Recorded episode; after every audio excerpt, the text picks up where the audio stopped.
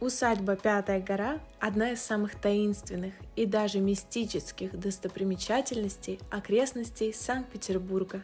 Вот уже больше века усадьба находится в полуразрушенном состоянии, и уже через 20-30 лет она может полностью исчезнуть.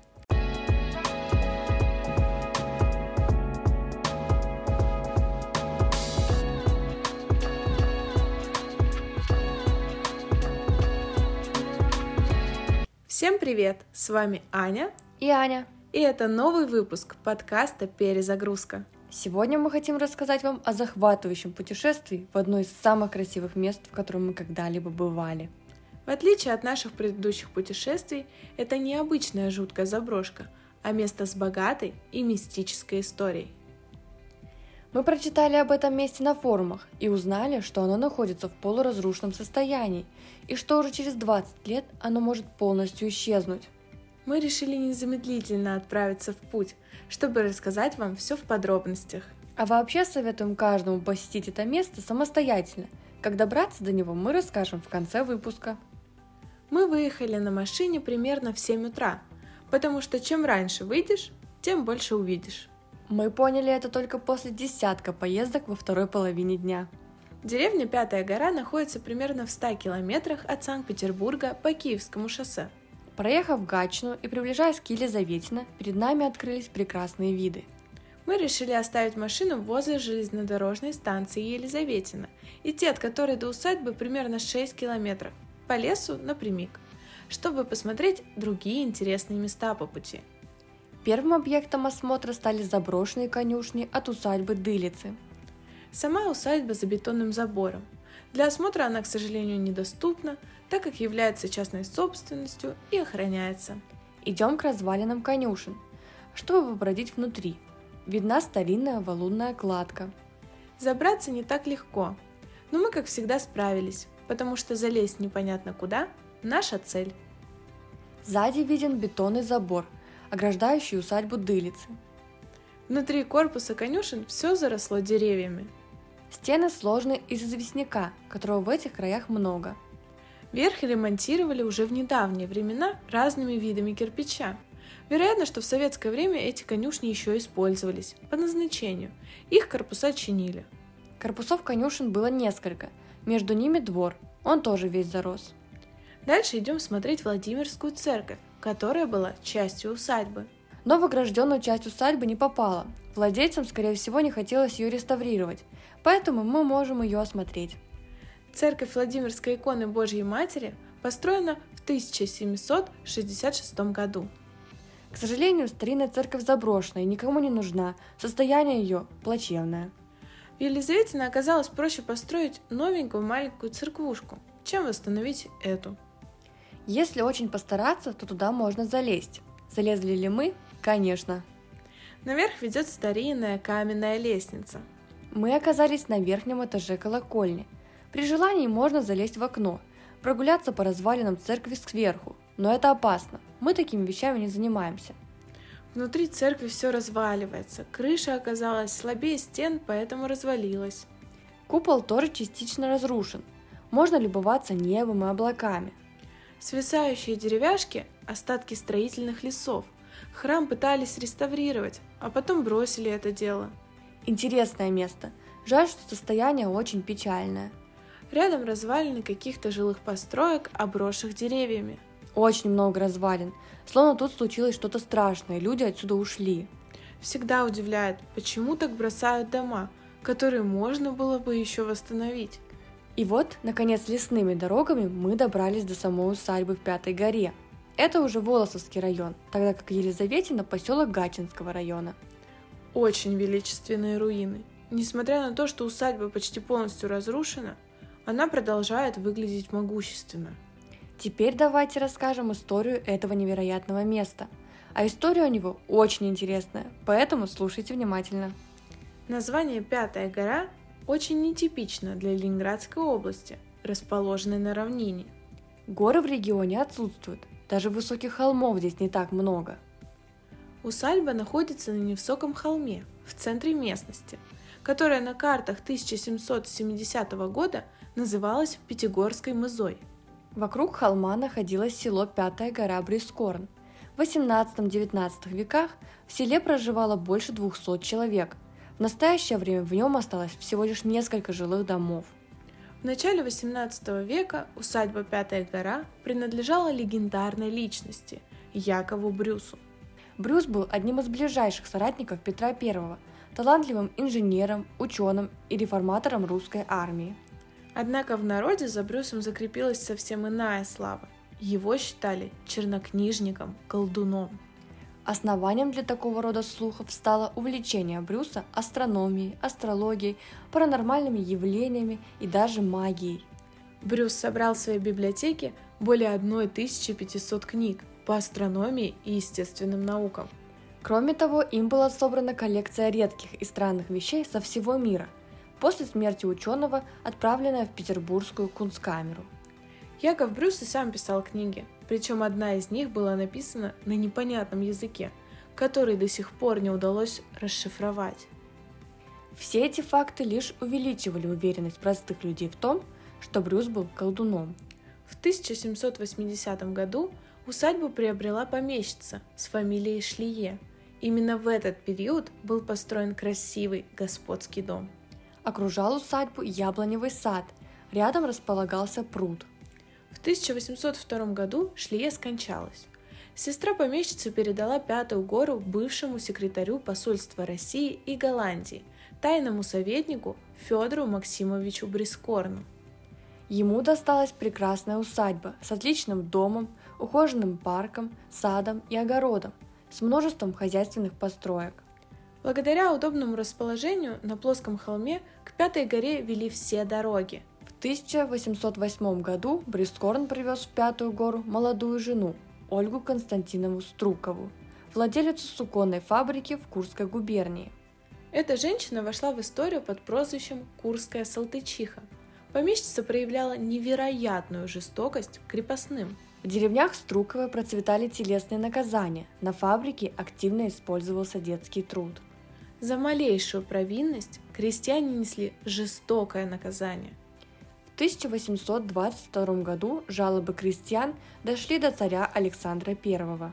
На суконную фабрику, а также во все принадлежавшие Курской Салтычихе деревни прибыли следователи. Оказалось, что из-за жестокого обращения погибло 128 крестьян – 300 человек были вынуждены спасаться бегством. Тем не менее, помещица не понесла серьезного наказания. У нее всего лишь отобрали суконную фабрику, передав ее под государственное управление. Последней частной владелицей усадьбы стала помещица Веницкая, при которой Пятая гора стала широко известной в стране коневодческой фермой. После революции усадьба была заброшена и постепенно разрушалась. В наше время мистика Пятой горы притягивает немало туристов, включая и нас, несмотря на то, что усадьба находится почти в 100 километрах от Петербурга. Среди руин старинных зданий и остатков древнего парка невозможно не думать о владельцах этого удивительного места. Местные жители утверждают, что усадьбу стережет призрак Федора Брискорна. Его смерть была загадочной, и причины так не были выяснены – После того, когда родственники решили перевести прах усопшего в Москву, в гробу не было найдено тело, только полностью истлевший винсмудир тайного советника. Мистически настроенные посетители, приезжая в Пятую гору, просят Якова Брюса исполнить их желания. Кроме того, есть поверье, что в усадьбе закопан клад чернокнижника с древними манускриптами, наделяющими человека колдовской силой. Неподалеку от усадьбы есть церковь Святой Троицы. Невозможно не заметить ее сходство с римским Колизеем. Но в отличие от Колизея, построенного в 72 году, храм во имя Троицы Живоначальной в деревне Пятая гора был возведен всего лишь в 1827-1831 годах.